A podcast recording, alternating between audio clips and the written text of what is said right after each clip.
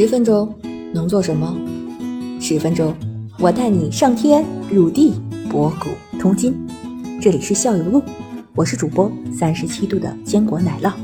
欢迎你和我一起校友人生。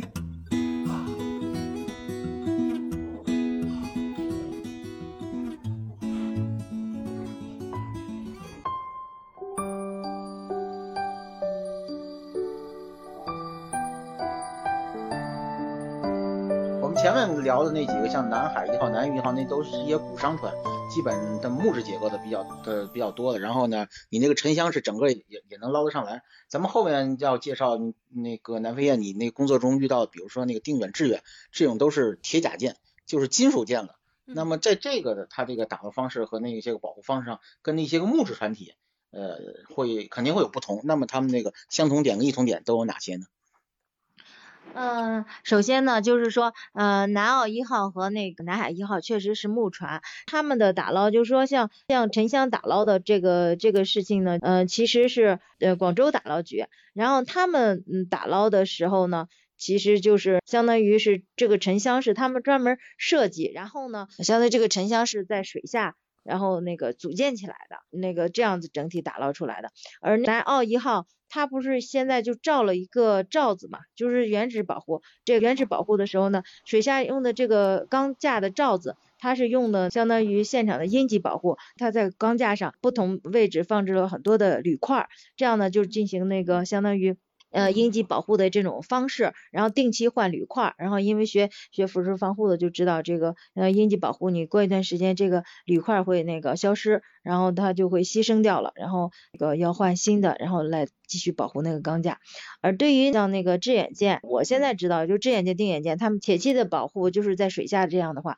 也是采用的牺牲阳极的方法。而这个里面致远舰呢，就是也是设计了就是这种那个芯块，然后放了很多的这个芯块，然后在不同的位置，他们这个放锌块也不是随意就放置的，它是根据就是专业的机构它来测算。就是看它的那个分分布的方式，哪些可以达到最优化，这些呢都有一个专业的这种团队，它可以计算这种方式，然后来布设它的这个锌块，以及锌块大小、锌块放置的周期、呃放置的位置，这些都是是专业的。呃，铁块的用的就是牺牲阳极方法这样子做的。这个这个是咱们咱们国家自己开发出来的这个办法吗？就是新块这个办法，还是说也也是从别的地方借鉴？牺牲阳。不是牺牲阳极，这是咱们腐蚀保护那个最简单的一种方式啊。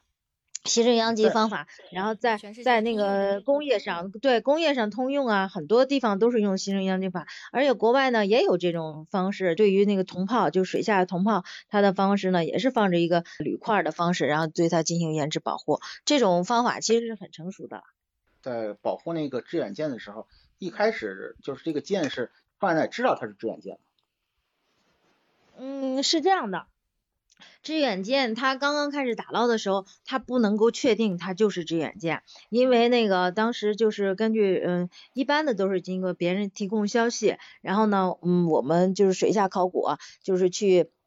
通过这种现代的那个方式，像雷达呀、多普勒呃仪器啊，然后来探测它一个大的这个范围，然后呢把圈定了这个。船的大体范围之后呢，水下考古队员进行呃下潜打捞，然后呃下潜再进一步的确定它那个它所处的位置，然后通过探摸，就是人工探摸对水下的绘图探摸，然后确定这个东西在哪，而且逐渐的拿出一部分的文物出来，在那个致远舰里，刚开始啊拿到了三十二件文物，就交到了我们这里手里来做。这三十二件文物里面呢。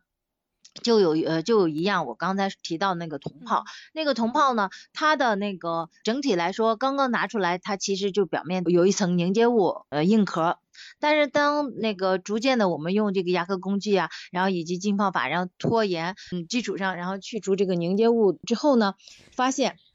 它的这个。呃，上面有一个牌子，而这个牌子呢，就呃是阿姆斯特呃斯特朗，就是那厂，就是呃相当于英国一个公司生产的。通过这个牌子，加上就是另外一个致远舰的一个盘子，盘子上面有文字，综合这些，还有一个就是早期这一件，就基本上能确定它是致远舰。后期呢，还发现了那个邓世昌的那个望远镜。嗯，它是根据多种的文物确定，就我们发现这个东西就是呃只眼剑了。其实就是说文物在讲故事，文物通过这些文物，我们来判断出这个东西就是只眼剑，就是我们挖的时候这个东西我们是不知道的，后来通过文物文物里的信息来表证说，哦，这个东西就是我们当年老祖宗那件只眼剑。对对对，是这样的，嗯嗯。刚开始是有这个初步的消息，然后最后呢，通过文物来证，呃，就是它的呃那个呃跟结合历史的信息，呃那个进一步的吻合，然后最后来证实这个东西就是这只眼剑。